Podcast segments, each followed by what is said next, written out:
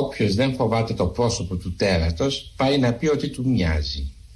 Και η πιθανή προέκταση του αξιώματος είναι να συνηθίσουμε τη φρίκη να μας τρομάζει η ομορφιά. Ναι, γεια σας. Γεια σας. Μ' ακούτε; Ναι. Ήθελα να μιλήσω με τον πρόεδρο του συνηγόρου του καταναλωτή. Μπορείτε να πάρετε το απόγευμα Τι ώρα περίπου να πάρω; κατά τις 5 η ώρα.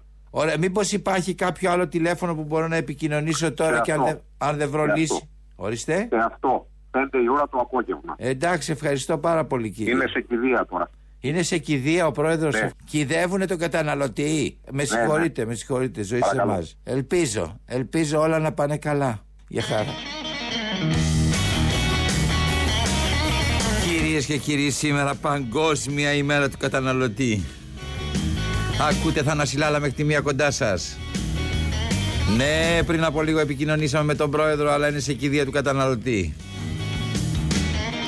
Θα τον πάρουμε το απόγευμα και αύριο θα σας τον έχουμε απευθείας στα αυτάκια σας να καταλάβετε τι σημαίνει διαμαρτύρεται καταναλωτή σε πρόεδρο.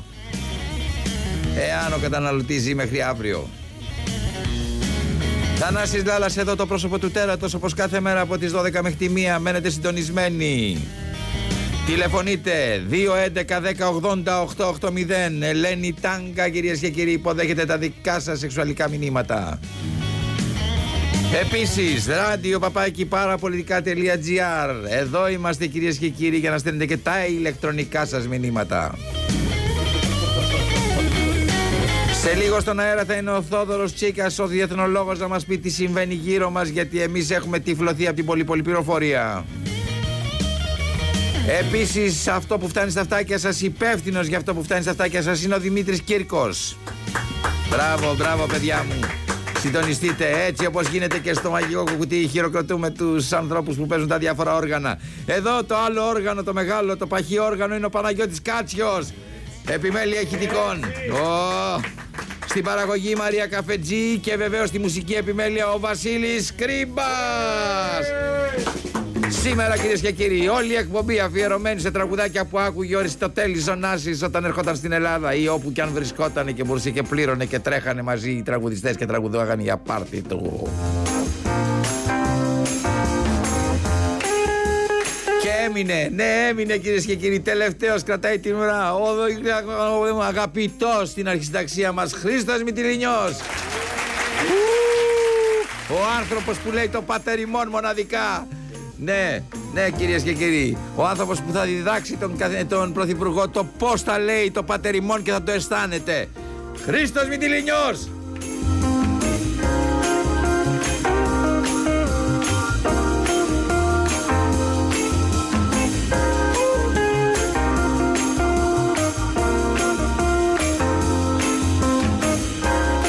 Σήμερα λοιπόν, όπως γνωρίζετε πάρα πολύ καλά και αν δεν το γνωρίζετε, το μαθαίνετε από εμάς, είναι η Παγκόσμια ημέρα καταναλωτή. Εορτάζεται κάθε χρόνο στις 15 Μαρτίου. Καθιερώθηκε το 1983 με απόφαση του ΟΗΕ. Ναι, υπήρχε και τότε ΟΗΕ, θα υπάρχει και στο μέλλον ΟΗΕ. Δεν θα κάνει τίποτα ο ΟΗΕ. Εκτός από το να καθιερώνει Παγκόσμιες ημέρες καταναλωτή σε όλες τις υπόλοιπες δουλειές δεν είναι ικανός.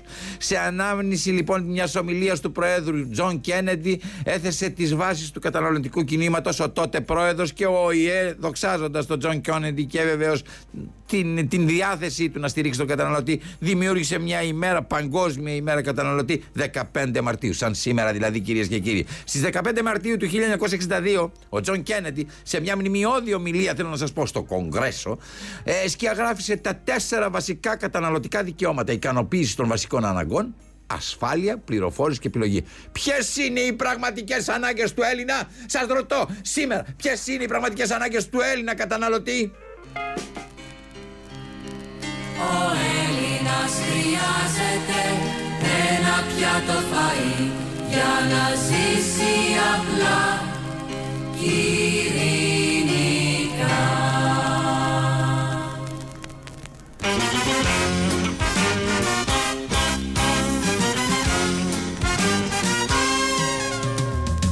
Έλληνας χρειάζεται ένα κομμάτι ψωμί. Ο Έλληνας χρειάζεται ένα ποτήρι νερό. Ο Έλληνας χρειάζεται ένα μικρό κρεβάτι. Για να ζήσει απλά και ειρηνικά για να ζήσει απλά κι ειρηνικά. Μπα, μπα, μπα, μπα, μπου, μπου, μπου, ο Έλληνας χρειάζεται ένα διπλό πάπλωμα. Ο Έλληνας χρειάζεται ένα πλυντήριο πιάτων Ένα ψυγείο δίπορτο, ένα καταψύκτη, ένα φούρνο microwave Ένα αναπτήρα καρτιεμιά, κατά ένα φακαντόρο, μια τηλεόραση. Ο Έλληνας χρειάζεται δύο βίντεο. Για να ζήσει απλά ειρηνικά Για να ζήσει απλά ειρηνικά Μπα, μπα, μπαρούφα Ο Έλληνας Μένετε συντονισμένοι. ένα σπίτι στην πόλη. Ο Έλληνας χρειάζεται σπίτι στην εξοχή. Ένα αυτοκίνητο, ένα τζιπ, ένα κοτσαδόρο, ένα τρέλερ, ένα τροχόσπιτο, μια σκηνή, ένα sleeping bag, μια σχάρα για τα πέδιλα του σκι. Ο Έλληνας χρειάζεται ένα ιδιωτικό αεροπλάνο. Για να ζήσει απλά ειρηνικά Για να ζήσει απλά και ειρηνικά. Καρακατά κατανάλω. Καρακατά τα κακατανά. Ο Έλληνας χρειάζεται μία εθνοκάρτα. Ο Έλληνας χρειάζεται καταθέσεις σε συνάλλαγμα αμερικάνικα, δολάρια, γερμανικά, μάρκα, αγγλικές λίρες, ιταλικές λιρέτες, ισπανικές πετσέτες γιατί τα πεντοφύλλα έχουν γίνει πετσετάκια. Ο Έλληνας χρειάζεται ό,τι δεν χρειάζονται οι άλλοι. Για να ζήσει απλά κι ειρηνικά Για να ζήσει απλά κι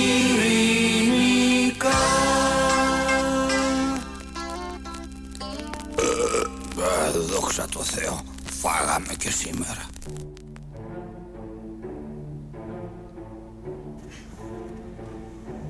L'amour est un oiseau rebelle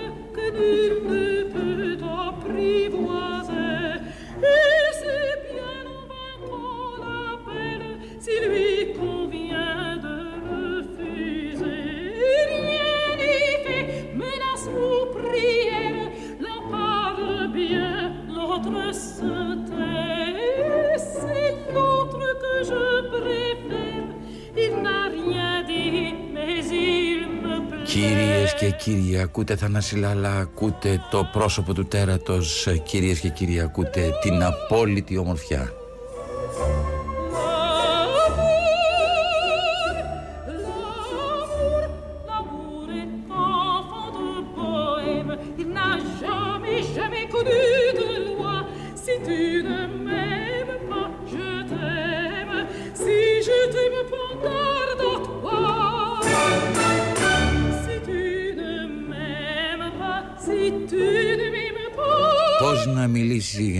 Ένας άνθρωπος πάνω σε αυτή τη φωνή και όμως θα μιλήσω κυρίες και κύριοι γιατί σήμερα κάνει την εισαγωγή αυτή η φωνή για να σας πω ότι σαν σήμερα έφυγε ο άνθρωπος που την τυράννησε περισσότερο από όλους στην προσωπική της ζωή.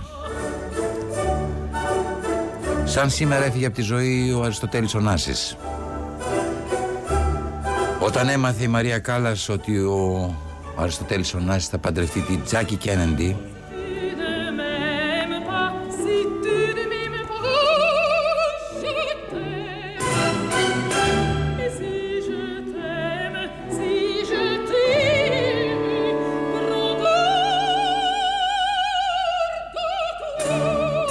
garde à toi. Δήλωσε ότι ο Νάσης είναι ένα μεγάλο γουρούνι. Αυτός και η Τζάκη θα το πληρώσουν. Ε, έμαθα τη σχέση του με τη Τζάκη Κένεντι από τις εφημερίδες. Το θεώρησα μεγάλη γουρουνιά. Θα το πληρώσουν και οι δύο. Τα λόγια της Κάλλας για τον Ωνάση αποδίδουν το θυμό μιας προδομένης γυναίκας αλλά και την ένταση της σχέσης της με τον Έλληνα Κρίσο. Η Κάλλας μιλάει για τη Μαρία. Μαρία by Κάλλας. Είναι ο τίτλος ενός ντοκιμαντέρ εξαιρετικού κατά την Κοριέρα Ντερασέρα αλλά και για μας που το είδαμε στην Κοσμοτέ TV.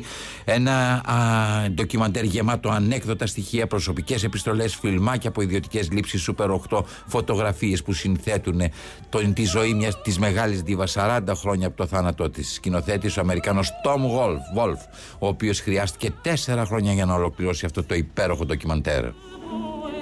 Αναζητήστε το, Κοσμοτέ TV. Σαν σήμερα λοιπόν έφυγε από τη ζωή ο Αριστοτέλης Ωνάσης Δεν είναι ο Αριστοτέλης Ωνάσης μόνο η σχέση με την Κάλλας Αλλά ένα μεγάλο κομμάτι του μύθου του Αριστοτέλη Ωνάση είναι η Μαρία Κάλλας Et si je t'aime, si je t'aime. Εσείς μένετε συντονισμένοι στην ε, εδώ παραπολιτικά 90,1 Θέλω να σας πω ότι η Πρωτέργεια είναι ένας σύντροφος αυτής της εκπομπής όλον αυτό τον καιρό. Είναι ο τομέας ηλεκτρικής ενέργειας και φυσικού αερίου της Μυτιλινέως, της μεγαλύτερης ιδιωτικής εταιρείας ενέργειας στην Ελλάδα. Είναι φίλος αυτής της εκπομπής. 330.000 παροχές σε ολόκληρη τη χώρα από την Πρωτέργεια του Μυτιλινέου. Θέλω να σας πω ότι η Πρωτέργεια έχει φτιάξει ένα δίκτυο καταστημάτων πολύ μεγάλο, 8 καταστήματα στην Αθήνα, στην Αττική και ένα στη Θεσσαλονίκη, ένα στη Λάρισα, ένα στη Ιωάννα και ένα στην Πάτρα. Επειδή σέβεται να δίνει να προσφέρει υψηλού επίπεδους εξυπηρέτησης στους πελάτες, ε, τα καταστήματα θα πολλαπλασιαστούν. Λίγαν σύντομα θα σας ενημερώσουμε. Σας λέμε λοιπόν, Πρωτέργεια, ο μεγαλύτερος ε, τομέας ηλεκτρικής ενέργειας και φυσικού αερίου της Μυτιλινέω. Πάμε σε διαφημίσεις και μετά αμέσως επιστρέφουμε. Επιστρέφουμε κυρίες και κύριοι με καλεσμένο μας τον κύριο Θόδωρο Τσίκα να μιλήσουμε για αυτά που συμβαίνουν, να δούμε πού βρισκόμαστε. Πάμε διαφημίσεις.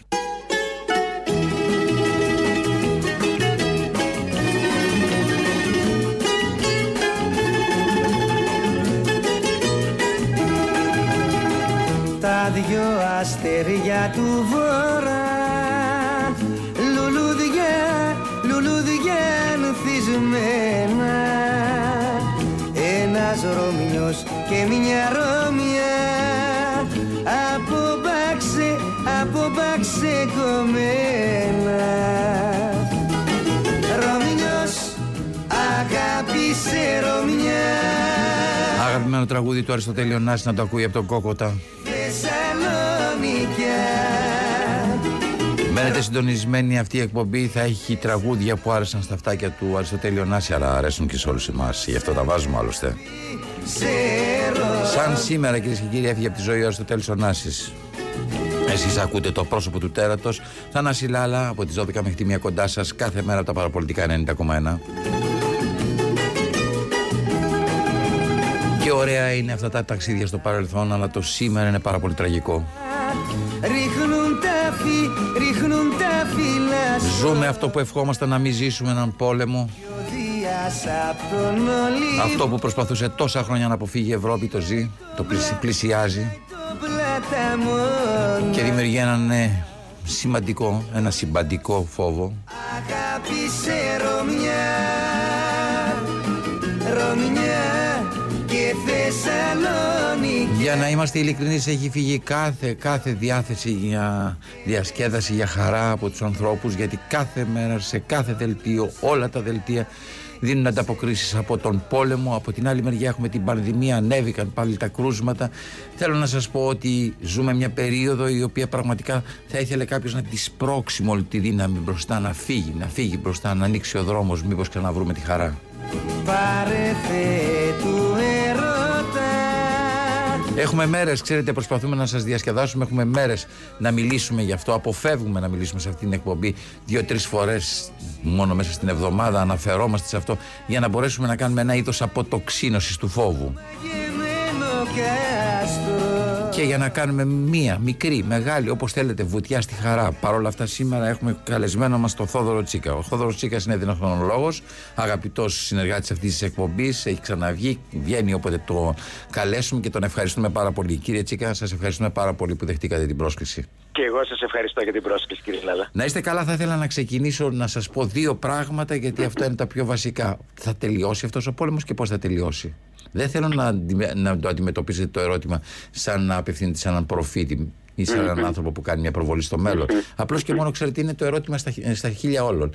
Ποιο είναι το ζητούμενο του Πούτιν; Το βασικό ζητούμενο του Πούτιν είναι κατά τη γνώμη μου η απόλυτη παράδοση, η παράδοση ανεφόρων, η συνθηκολόγηση της Ουκρανίας. Δηλαδή την επόμενη μέρα η Ουκρανία να μην είναι μια ζωντανή ανεξάρτητη χώρα και να είναι είτε διαμελισμένη, είτε ακροτηριασμένη δηλαδή εδαφικά, είτε απόλυτα ελεγχόμενη πολιτικά διαμέσου κάποιας κυβέρνησης που θα μπορεί να την ελέγχει, είτε και τα δύο αυτά μαζί σε συνδυασμό. Να ξεκαθε- Η, να η ξε- ουσία είναι αυτή. Να ξεκαθαρίσουμε κάτι. Εάν πάμε στην ολική κατάκτηση της Ουκρανίας οπότε και ένα σφίξιμο από το λαιμό και μια ασφυξία συνολική της Ουκρανίας οι Ρώσοι κινδυνεύουν να ζήσουν ένα δεύτερο Αφγανιστάν γιατί βεβαίως θα δημιουργηθούν διάφορα αντιστα... αντιστασιακά κινήματα και θα ζήσουν αυτό που ζήσαν και στο Αφγανιστάν μήπως τελικά η... η... ο πόλεμος αυτός ολοκληρώνεται εάν ελεγχθεί πλήρως ο Νότος και η πρόσβαση στη θάλασσα της Ουκρανίας;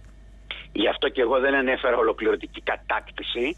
Ε, είπα είτε έλεγχο, είτε ακροτηριασμό, είτε διαμελισμό ε, εδαφικό, είτε και τα δύο Σωστά. μαζί. Πρά, πράγματι ολόκληρη κατάκτηση. Είναι πολύ δύσκολο να γίνει. Να ξέρουμε ότι η Ουκρανία είναι μια χώρα πολύ μεγάλη, μεγαλύτερη από τη Γαλλία, μεγαλύτερη από την Πολωνία. Είναι η μεγαλύτερη χώρα της Ευρώπης μετά τη Ρωσία. Έτσι, και φυσικά θα υπάρχει και ένας πολύ εχθρικός πληθυσμός, όπως είπατε. Και επειδή αναφερθήκατε στο Αφγανιστάν, κύριε Λάλα, να πω ότι αυτή τη στιγμή μόλις με 20 μέρες πολέμου στην Ουκρανία, ρωσική εισβολή στην Ουκρανία, οι Ρώσοι έχουν τόσες απώλειες σε νεκρούς στρατιώτες όσο και εξοπλισμού, όσο είχαν σε όλα τα χρόνια της, ε, της παρουσίας τους στο Αφγανιστάν. Καταλαβαίνετε ότι οι απώλειές τους ε, είναι, ε, είναι μεγάλες.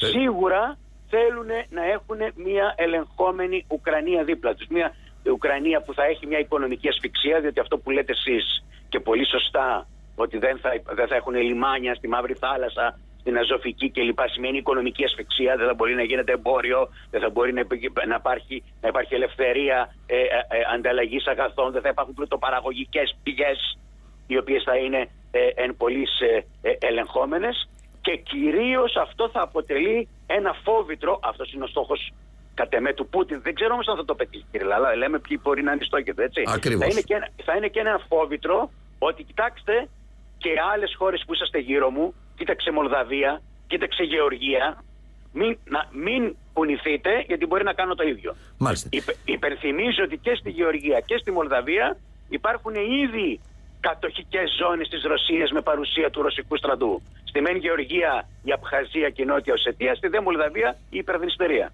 Κρατάω μια επιφύλαξη για τις απώλειες των ρωσικών στρατευμάτων, όχι γιατί αμφισβητώ το δικό σας σημείο, αλλά γιατί πραγματικά μετά το τελευταίο, ε, για μένα, δημοσιογραφικό ατόπιμα το Financial Times σε σχέση με τους Κινέζους, θεωρώ ότι η προπαγάνδα φτάνει σε πολύ μεγάλο βαθμό. Σωστό. Δεν παίρνω τη θέση ούτε τη μία ούτε την άλλη, αλλά ένα τόσο μεγάλο μέσο να κάνει ένα τόσο μεγάλο λάθος, ε, πιστεύω ότι αυτό μας βάζει σε τεράστιο, σε μια μεγάλη αμφισβήτηση ως προς τις πληροφορίες και είναι δίκαιο βέβαια γιατί κάθε πλευρά δίνει τις δικές της πληροφορίες. Αυτό όμως που θα ήθελα ολοκληρώνοντας ε, την, αυτή την προσέγγιση, την αρχική προσέγγιση, είναι να σας πω, η οδη- η- από τη στιγμή που καταφέρουν οι Ρώσοι ή να ελέγξουν ή να μην καταφέρουν, να ελέγξουν την Οδυσσό, πιστεύετε ότι αυτό το πράγμα ολοκληρώνεται; Νομίζω ότι, νομίζω ότι αυτοί θα ήθελαν να ενοποιήσουν όλες τις κατεχόμενες περιοχές.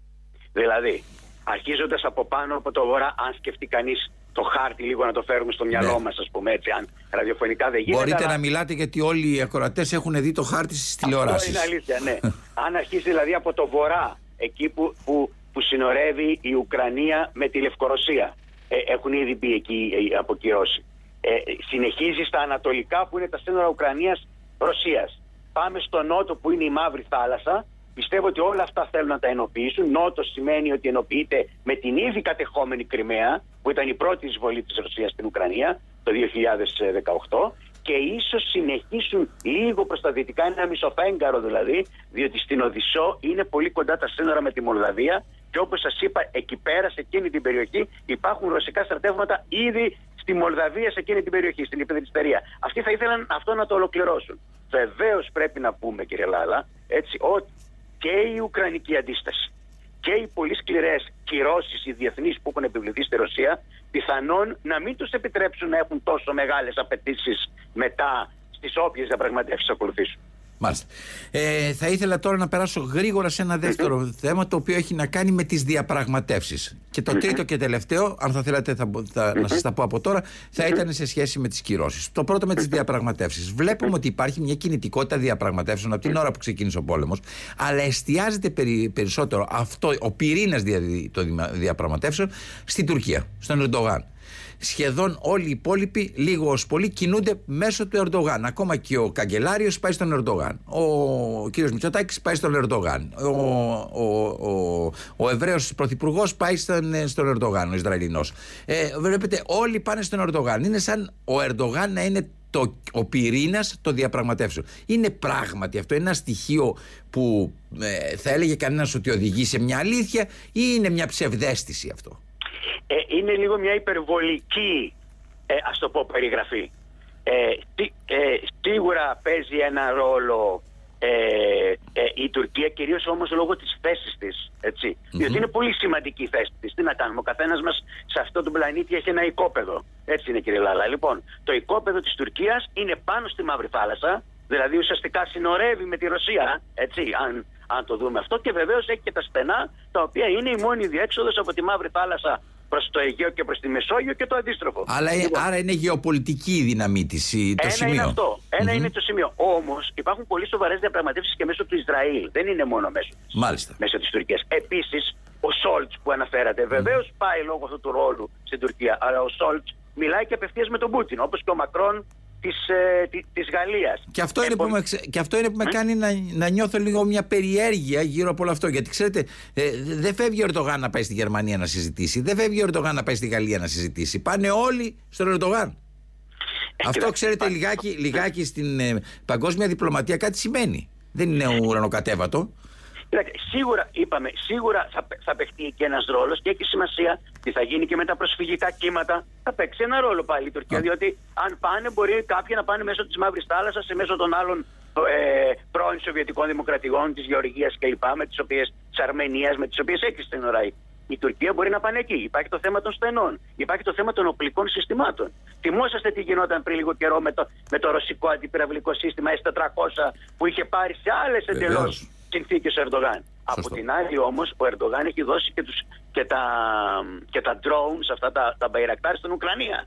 Τα οποία φαίνεται ότι έχουν παίξει πολύ μεγάλο ρόλο στην αντίσταση των Ουκρανών στη ρωσική εισβολή. Και Δηλαδή, εμείς μην τα βλέπουμε βέβαια μόνο στείλαμε από το τη μια πλευρά. στρατιωτικό. Και εμείς βέβαια στείλαμε το δικό μας στρατιωτικό υλικό, αλλά δεν είδα τον κύριο Ζελένσκι αμέσως να πάρει τον κύριο Μητσοτάκη να τον ευχαριστήσει. Ενώ τον κύριο Ερντογάν παίρνει και τον ευχαριστεί παρόλο που είναι και από την άλλη μεριά από τη ρωσική. Πώς συμβαίνει αυτό; Ε, αυτό που, που, που, που γνωρίζω εγώ για τον κύριο Ζελένσκι είναι ότι ο κύριος Ζελένσκι έχει προτείνει όταν οι Ρώσοι του λέγανε έλα στη Λευκορωσία να διαπραγματευτούμε.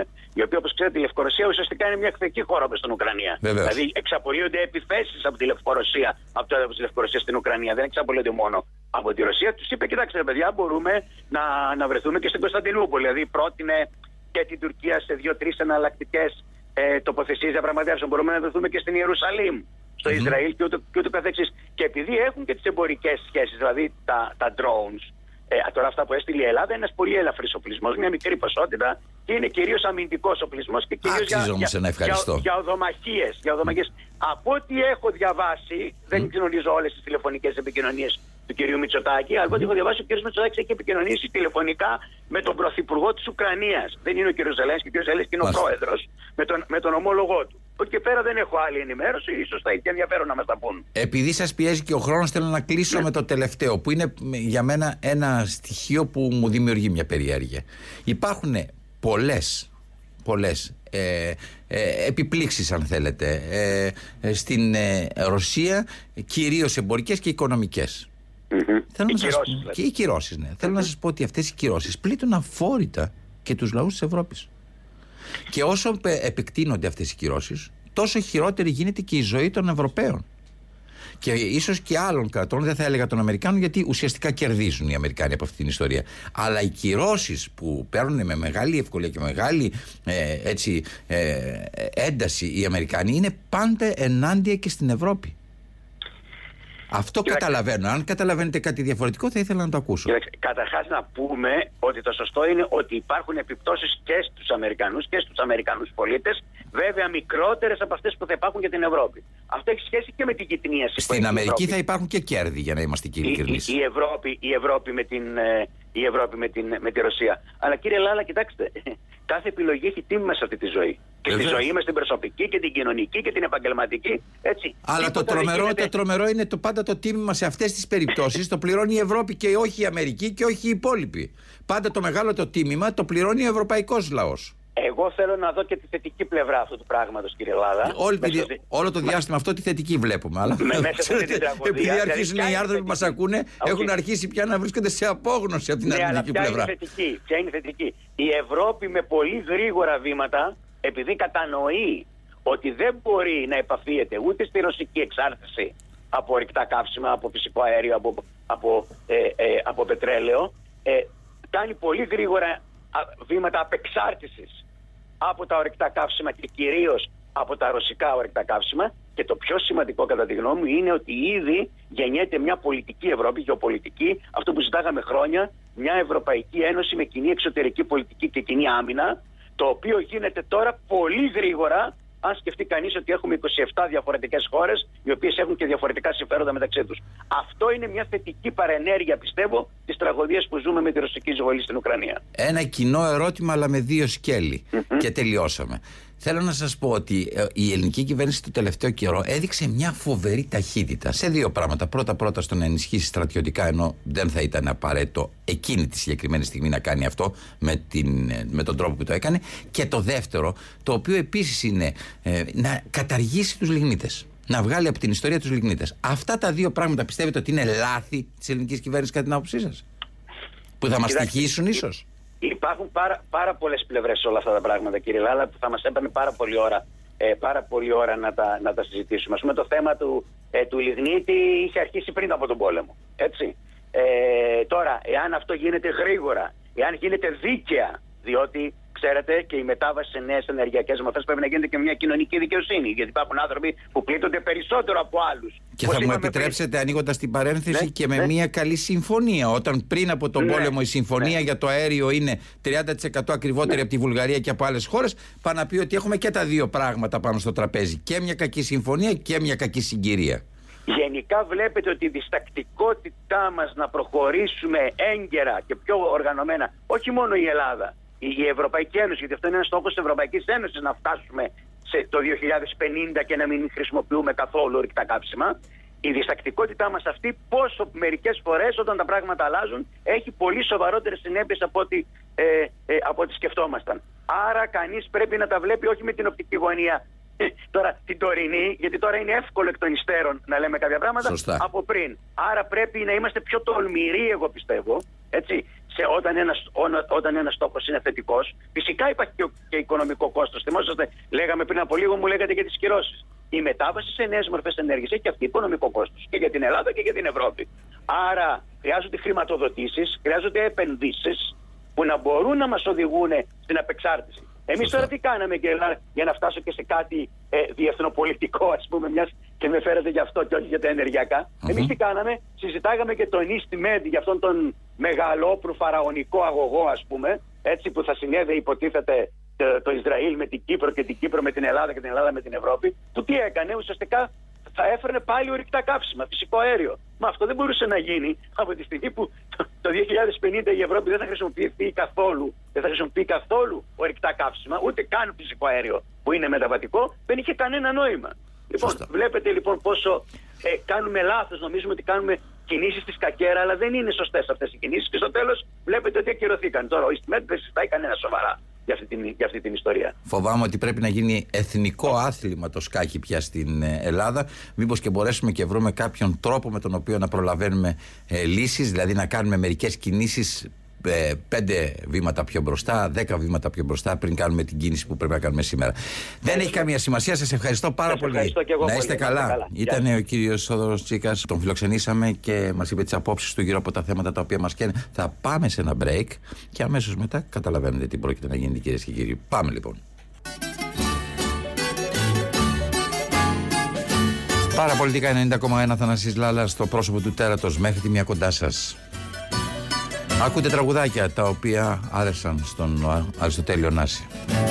Χόρεψε λεβετό παιδό Καλατζής.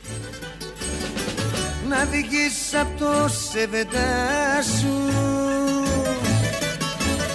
Το λεβεντόπεδο είναι ο Αριστοτέλης. Βγεις απ' τα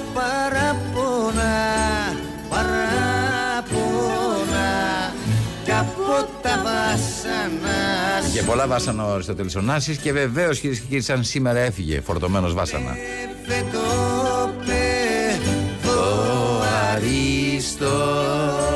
Μπες στο μαγαζί. στο μαγαζί και κλείστο.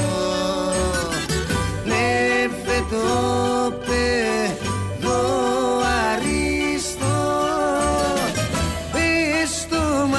Μπε στο μαγαζί και κλείστο. Λεβε το παιδό αριστό Αριστοτέλης Ωνάση υπήρξε αναφυσβήτητα μία από τις μεγαλύτερες επιχειρηματικές ιδιοφυεί του 20ου αιώνα παγκοσμίως. Έστησε από το 0 ένα στόλο από πετρελαιοφόρα και φορτηγά, μεγαλύτερο από τους εθνικούς στόλους πολλών κρατών. Έζησε μια παραμυθένια ζωή, ερωτεύτηκε κάποιες πολύ ξεχωριστές γυναίκες, αλλά το χτύπημα της μοίρας, το θάνατο του μοναχογιού του Αλέξανδρου ήταν βαρύ και δεν μπόρεσε τελικά να το αντέξει. Έτσι άρχισε η πτώση. Είναι η ζωή μια στάλα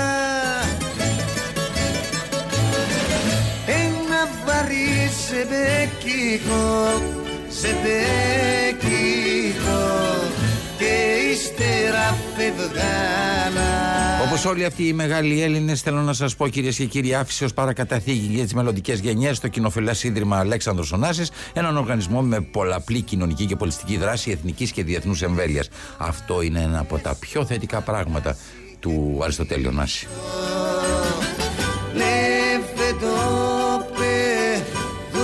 Γεννήθηκε 15 Ιανουαρίου του 1906 στη Σμύρνη.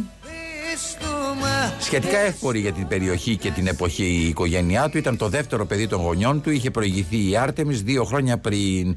Ήταν 16 ετών όταν ο Αριστοτέλης Ωνάτης πάτησε για πρώτη φορά το πόδι του στην Ελλάδα. Αρχικώς έμεινε σε μια υπαίθρια κατασκήνωση και μετά σε δωμάτιο κοντά στην Αποβάθρα. Λίγο αργότερα επέστρεψε στην Κωνσταντινούπολη και τον Αύγουστο του 1923 ξεκίνησε με 250 δολάρια για την Αργεντινή. Από τότε μέχρι σήμερα ή μέχρι την στιγμή που έφυγε από τη ζωή υπήρξαν ε, άνθρωποι οι οποίοι τον γνώρισαν αλλά πάνω απ' όλα ο Αριστοτέλης Ωνάσης έδειχνε μια ιδιαίτερη συμπάθεια στους λαϊκούς τραγουδιστές στους τραγουδιστές τους οποίους καλούσε πάντα όταν ήταν στην Ελλάδα για να αποκτήσει λίγο χαρά για να ζήσει λίγο χαρά με την παρέα του ένας από αυτούς ήταν ο Σταμάτης Κόκοτας ο Σταμάτης Κόκοτας μιλάει για τον Αριστοτέλη Ωνάση Ο Αριστοτέλης Ωνάσης ήταν ε, ένας πολύ καλός μου φίλος. Με τον Άριστο ήμασταν καλοί φίλοι. Όταν λέμε Αριστοτέλης Ωνάσης, λέμε η προσωποποίηση της Λεβεντιάς. Λεβέντης άντρας. Περάσαμε πολύ ωραίες νύχτες, μεγάλα ραντεβού, πολύ μεγάλοι βασιλιάδες και και και και και και. Τραγουδούσα τα Μουσταφά 50 φορές κάθε βράδυ, γιατί άλλο τραγούδι δεν ξέρανε οι ξένοι. Ε, οι ξένοι βασιλείς αυτοί του τα πετρέλαια για να τα βάλουμε στη θέση τους καλά. Αυτά, αυτοί οι πετρελαιάδες δεν ξέραν άλλο τραγούδι, το Μουσταφά ξέρα. Λοιπόν ήμουν αναγκασμένος να το τραγουδάω 50 φορές. Τι να πω, δεν μπορούσα να κάνω αλλιώς. Ο Αριστοτέλης Ωνάσης, ένας σοβαρός άνθρωπος ε, που δεν δέχτηκε ποτέ να φανεί αν έχει λεφτά ή δεν έχει. Απλώς. Γι' αυτό τον έκανε και παρέα, τίποτα παραπάνω. Ήταν η Λεβεντιά, η προσωποποίηση της Λεβεντιάς όπως σας το είπα. Ισχύει ότι έπαιρνε το ιδιωτικό του τζετ και ερχόταν στην Αθήνα για ένα βράδυ μόνο και μόνο για να σας ακούσει; Ε, βέβαια. Μία και δύο φορές. Και το πρωί ήμουν αναγκασμένος να φύγω κι εγώ για να πάω στο Σκορπιό. Για να τραγουδήσετε εκεί; Ε, γιατί είχε καλεσμένο το μεσημέρι. Μετά το γεύμα είχε και δουλειέ. Ο Νάης ήταν πανέξιμος άνθρωπος. Όταν σκοτώθηκε ο Αλέξανδρος, σας μίλησε ποτέ γι' αυτό; Άνοιξε την καρδιά του; Ε, όχι, όχι. Αλλά, εν πάση περιπτώσει, τότε τελείωσε και η ζωή του Ωνάση.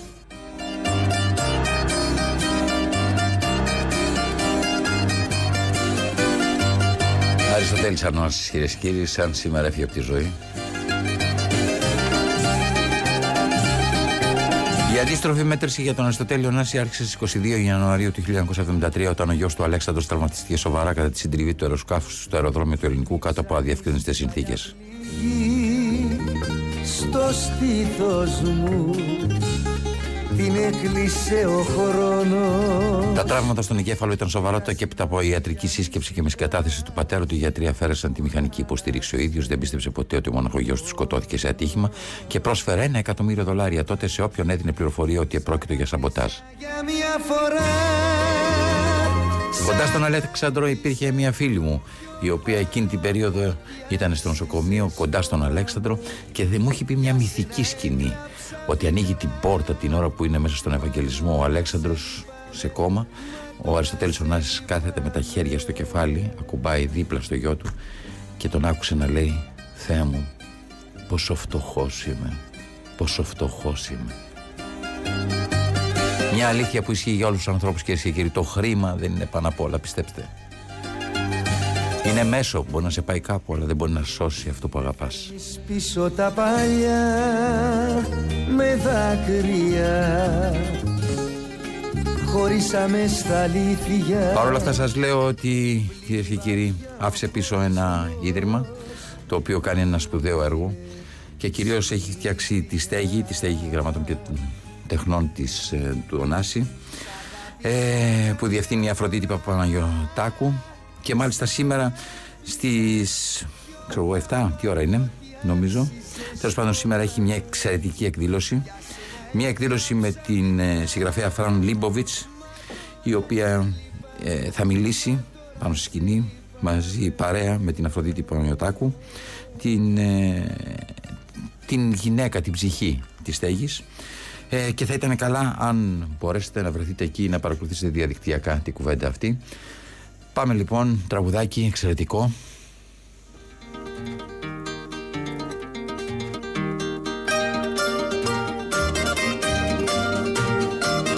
Εσείς γνωρίζετε ότι φίλοι πάνω απ' όλα, φίλοι αυτής της εκπομπής είναι η Πρωτέργεια, ο τομέας ηλεκτρικής ενέργειας και φυσικού αερίου της Μητυλινέως, σας το λέω και σας το ξαναλέω, γιατί τους φίλους πρέπει να τους λες και να τους ξαναλες, για να σε τιμούν και να τους τιμάς.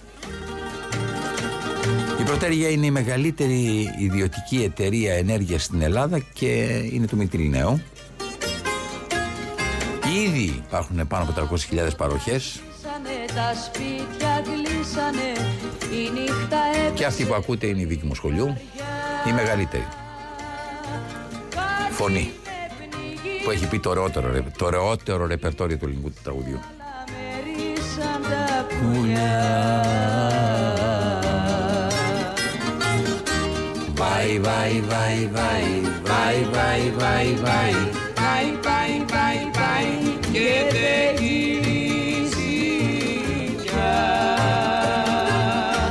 Πάει, πάει, πάει, πάει, πάει, πάει, πάει, πάει Πάει, πάει, πάει, πάει και δεν γυρίζει Ό,τι και να πεις για τον Αριστοτέλειο Νάση, καταλήγει κυρίε και κύριοι ότι πρόκειται για μια ιδιοφυα ή για ένα πρόσωπο το οποίο ξεπερνάει τα ανθρώπινα. Με όλα τα κακά του και με όλα τα καλά του. Σε έναν χώρο που πολλοί δεν επι- ε, υπολείπτονται, παρόλα αυτά σε αυτόν τον χώρο, γιατί ξέρετε, συχνά λέω δισεκατομμυριούχοι, υπάρχουν πολλοί, τα ονόματα τους τα αγνοούμε. Γιατί θυμόμαστε τον Ωνάση; Γιατί ήταν ένας άνθρωπος που εκτός από αυτό που κατάφερε να κάνει στις επιχειρήσεις, τα οικο- στα οικονομικά του άλματα, είχε και μία σχέση με τη ζωή τελείως διαφορετική. Με πλήγωσαν οι δρόμοι ερήμωσαν και δεν ακούγεται φωνή καμιά Έμεινα μόνη και είμαι τώρα δέντρι χαμένο στην ερημιά Πάει, πάει, πάει, πάει, Πάει, πάει, πάει, πάει, πάει, πάει, πάει, πάει. και δεν Σήμερα στη στέγη, Φραν Λίμποβιτς.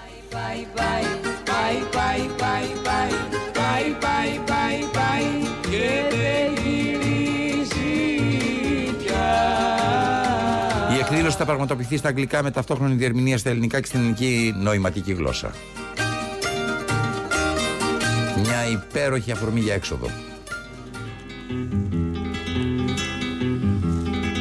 Ενώ ακούμε τραγουδάκια τα οποία αγαπούσε πάρα πολύ και ο Αριστοτέλης Ωνάσης τιμώντας σήμερα το θάνατό του με αυτόν τον τρόπο. Θέλω να σας πω ότι αυτή η εκπομπή παρακολουθεί όλη αυτή τη συζήτηση όλη αυτή τη συζήτηση. Και ήθελα να πάρω μια θέση για αυτό το πράγμα. Όλη αυτή η συζήτηση που γίνεται για τον εκλογικό νόμο. Άκουγα ερχόμενο στην εκπομπή από ραδιόφωνο από έναν εκλεκτό συνάδελφο. Σαν δυο καράβια που ξεκινήσαν και στο πρώτο τους ταξίδι τα νερά τα τυλίξαν. Τι να φταίει, τι να φταίει που δεν πήγαμε μπροστά δεν μετρήσαμε το κύμα και τον άνεμο σωστά. Τι να φταίει, τι να φταίει που δεν πήγαμε μπροστά. Δεν μετρήσαμε το κύμα και τον άνεμο σωστά. Λοιπόν άκουγα ότι απλή αναλογική δεν, δεν, δεν θέλω να πάρω θέση. Αλλά όμως με ενδιαφέρει να πάρω θέση για τα επιχειρήματα. Ότι η απρα- απλή αναλογική δεν ταιριάζει στην Ελλάδα γιατί δεν υπάρχει κουλτούρα συνεργασιών. Σε αυτό το πράγμα πραγματικά, όταν το ακούω, με πιάνει λιγάκι το ανάποδο. Ενώ στη Βόρεια Ευρώπη, δεξιά και αριστερά, αυτό ισχύει σαν εκλογικό σύστημα. Καταρχάς, να το πούμε ότι ισχύει κάπου σαν εκλογικό σύστημα. Όχι ακριβώς έτσι, με πολλές διαφοροποιήσεις. Πάντως ισχύει σαν εκλογικό σύστημα. Η Γερμανία όλα αυτά τα χρόνια διοικείται και κυβερνιέται από την απλή αναλογική. Θέλω λοιπόν να σας πω ότι ποιο είναι η ένστασή μου. Η ένστασή μου είναι το ότι όλοι προεξοφλούμε ότι σε αυτή τη χώρα δεν υπάρχει κουλτούρα συνεργασιών. Και όλοι αυτοί οι οποίοι το υποστηρίζουν αυτό συνεχίζουν να έχουν σαν προτεραιότητα σε, οποιαδήποτε εκλογ- σε οποιοδήποτε εκλογικό διάλογο με κόμματα της μορφής, ερωτήσεις της μορφής με ποιον θα συνεργαζόσασταν πριν γίνουν οι εκλογές. Αυτή είναι μια ιστορία η οποία, αν θέλετε τη γνώμη μου, προβοκάρει την οποιαδήποτε συνεργασία. Γιατί όταν τον Ανδρουλάκη τον ρωτήσεις πριν γίνουν οι εκλογές με ποιο θα συνεργαστείς, ουσιαστικά τι τον κάνεις, τον κάνεις υποψήφιο ψεύτη. Εάν θέλει να συνεργαστεί στη συνέχεια, γιατί θεωρεί ότι θα πρέπει να συνεργαστεί για να υπάρξει μια κυβέρνηση, τον βάζει να λέει λόγια για να υπερασπιστεί το κόμμα του, έτσι ώστε να μην χάσει εκλογική πελατεία λόγω της οποιαδήποτε σκέψης συνεργασίας, έτσι ακυρώνεις οποιαδήποτε σκέψη συνεργασίας πριν καλά-καλά γίνουν οι εκλογές. Τη συζήτηση για τη συνεργασία την, τη συζη- την κάνουμε μετά τις εκλογές αφού έχουν φτιαχτεί και στερεοποιηθεί οι, μονά, οι ομάδες οι πολιτικές ομάδες, τα πολιτικά κόμματα και οι, οι ποσοστώσεις των πολιτικών κομμάτων και εκεί αρχίζει μια συζήτηση. Δεν μπορεί να την ξεκινάς τη συζήτηση από πριν. Γιατί όταν την ξεκινάς από πριν βάζεις υποψηφιότητα στο ψέμα. Αυτή είναι η άποψή μου. Για να διατηρήσει κάποιος την εκλογική του δύναμη. Πάει το πρώτο. Πάμε τώρα στο δεύτερο. Ότι η, η- η- το, το καλύτερο σύστημα είναι αυτό το οποίο θα βοηθήσει να βρεθεί μια κυβέρνηση η οποία να, είναι, να μπορεί να κάνει τη δουλειά της και να μην γίνει ακυβέρνητη χώρα. Να μην μείνει ακυβέρνητη χώρα. Πολύ σωστά. Αλλά εκεί μπαίνει σε μεγάλη αμφισβήτηση η υπευθυνότητα, η, τε- το, το, η πραγματική στάση των πολιτικών προσώπων που κυβερνούν αυτή τη χώρα. Δηλαδή από εγωισμό οι, τα, οι πολιτικοί ηγέτες θα πρέπει να μην τα βρίσκουν μεταξύ τους έτσι ώστε ο κάθε ένας μόνος του να κυβερνήσει τη χώρα. Τι είναι αυτό το πράγμα; Τρίτο και βασικό. Μιλάμε για μια, ε, ε, για, για μια ιστορία η οποία ουσιαστικά κυβερνείται, κυβερνάται ως συνήθως τα τελευταία χρόνια με το κόμμα το οποίο παίρνει το 1 τρίτο των ψήφων. Δηλαδή στην πραγματικότητα το 1 τρίτο του ελληνικού λαού ψηφίζει ένα κόμμα το οποίο θα την κυβερνήσει. Αυτό δεν το βάζει κανένας πάνω στο τραπέζι. Για ποιο λόγο οι περισσότεροι άνθρωποι δεν πάνε να ψηφίσουν; Γιατί δεν πάνε να ψηφίσουν; Δεν πρέπει κάποτε να το συζητήσουμε αυτό. Γιατί αυτή η έλλειψη εμπιστοσύνης, Μήπως τα προηγούμενα όλα που είπα έχουν σχέση με την απώλεια συνεχώς πολιτικής εμπιστοσύνης, η οποία οδηγεί όλο και σε μεγαλύτερη απαξίωση τα πολιτικά κόμματα; Μήπως; Ρωτώ. Γιατί όλα αυτά τα πράγματα είναι ερωτήματα τα οποία πρέπει να τίθενται πάνω στο τραπέζι όταν μιλάμε με διάφορα πολιτικά πρόσωπα, στα οποία κανένα δεν απαντά. Γιατί ένα κόμμα με 38% των ψήφων θα πρέπει να κυβερνήσει; Θα πρέπει να κυβερνήσει μόνο του, παίρνοντας μπόνους για να κυβερνήσει έναντι των άλλων κομμάτων, όταν ο ελληνικός λαός έχει αποφασίσει κάπως διαφορετικά. Αυτό δεν είναι μια θέση, σας το ξαναλέω, προσωπική. Είναι απλώς ερωτήματα τα οποία τίθονται και πρέπει να απαντηθούν για να δημιουργηθεί και ένας διάλογος γύρω από όλο αυτό το πράγμα. Το οποίο ως συνήθως το αποσιωπούμε και την βραδιά των εκλογών πανηγυρίζουμε έχοντας πάρει το 1 τρίτο του ελληνικού λαού. Και πιστεύοντας ότι το 1 τρίτο του ελληνικού λαού των ανθρώπων οι οποίοι θετικά ή αρνητικά έχουν κρίνει μια, ένα κόμμα θα πρέπει να κυβερνά για τέσσερα χρόνια. Πώς, μη δίνοντας και καμία, μα καμία σημασία στα υπόλοιπα κόμματα. Θα σας θυμίσω ότι η συνέντευξη στον ε, Νίκο Χατζηνικολάου την απάντηση του Πρωθυπουργού. Για ποιο λόγο να τους ενημερώσω, Για ποιο λόγο να τους ρωτήσω τους υπόλοιπους; Αυτή είναι η απάντηση. Και δεν είναι του Πρωθυπουργού, είναι όλων των προηγούμενων που προϋπήρξαν του Πρωθυπουργού. Ω Πρωθυπουργοί αυτής της χώρας. Δηλαδή πήρατε ένα βράδυ το 30, το 35, το 38%, το 40% και από εκεί και πέρα δεν πρέπει να ξαναμιλήσω με κανέναν. Ναι, θα, για τέσσερα χρόνια θα διοικώ. Για πράγματα τα οποία είναι πολύ σοβαρά. Βεβαίως θα πρέπει να διοικώ. Βεβαίως θα πρέπει να κυβερνάω. Αλλά όχι για πράγματα τα οποία ουσιαστικά αν τα μοιραστώ με τους άλλους δεν μπορεί ο απέναντι να έχει μια καλύτερη άποψη από τη δική μου. Γιατί εδώ ζούμε ότι αυτός που έγινε πρωθυπουργός της χώρας, όποτε γίνεται πρωθυπουργός της χώρας, ακούει μεν τους άλλους να προτείνουν, αλλά πάντα η δική του άποψη είναι καλύτερα από αυτόν που ακούει. Άρα όλοι οι απέναντι, οι επιλογές του ελληνικού λαού επίσης είναι ηλίθιοι. Και το μόνο σωστό το έχει αυτός που κυβερνάει. Αυτά είναι πολύ, κατά την άποψή μου, σοβαρά ερωτήματα να τεθούν πάνω στο τραπέζι επιτέλους και να συζητηθούν. Όχι την ημέρα των εκλογών, πολύ πριν από τις εκλογές. Και δεν είναι απλώς και μόνο ένας διάλογος ακαδημαϊκός. Είναι ουσία, γιατί αυτό απασχολεί τους ανθρώπους εκεί έξω. Κατά τη γνώμη μου. Χωρίς να ξέρω και χωρίς να τους εκπροσωπώ. Αλλά ζώντας ανάμεσά τους και συζητώντας. Πάμε τραγουδάκι.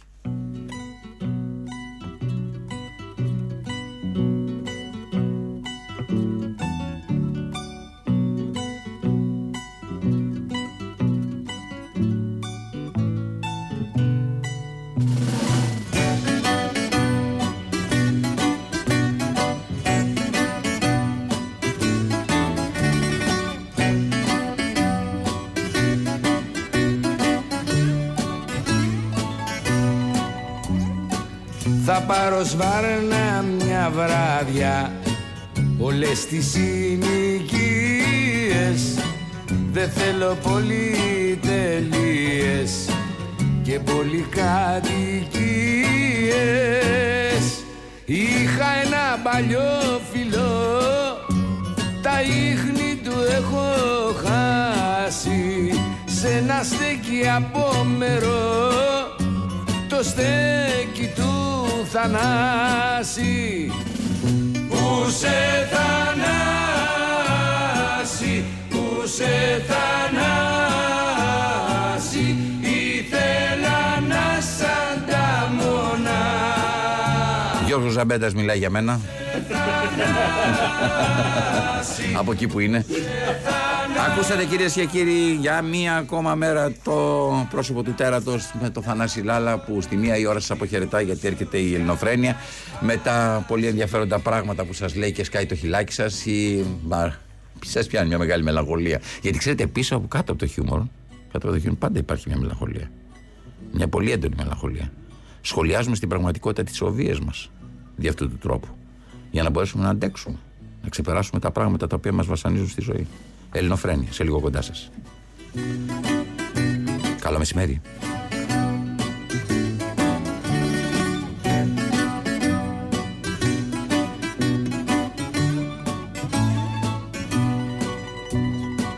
Εκεί θα βρω τις νιώτης μου Τα φίνα και ωραία Το μάνθο το θεμιστόκλι και την παλιά παρέα. Δίπλα καθίσουμε σαν πρώτα στο τραπέζι. Και μαζί θα ακούσουμε γλυκιά παιδιά να παίζει. Που σε θανάσει, που σε θανάσει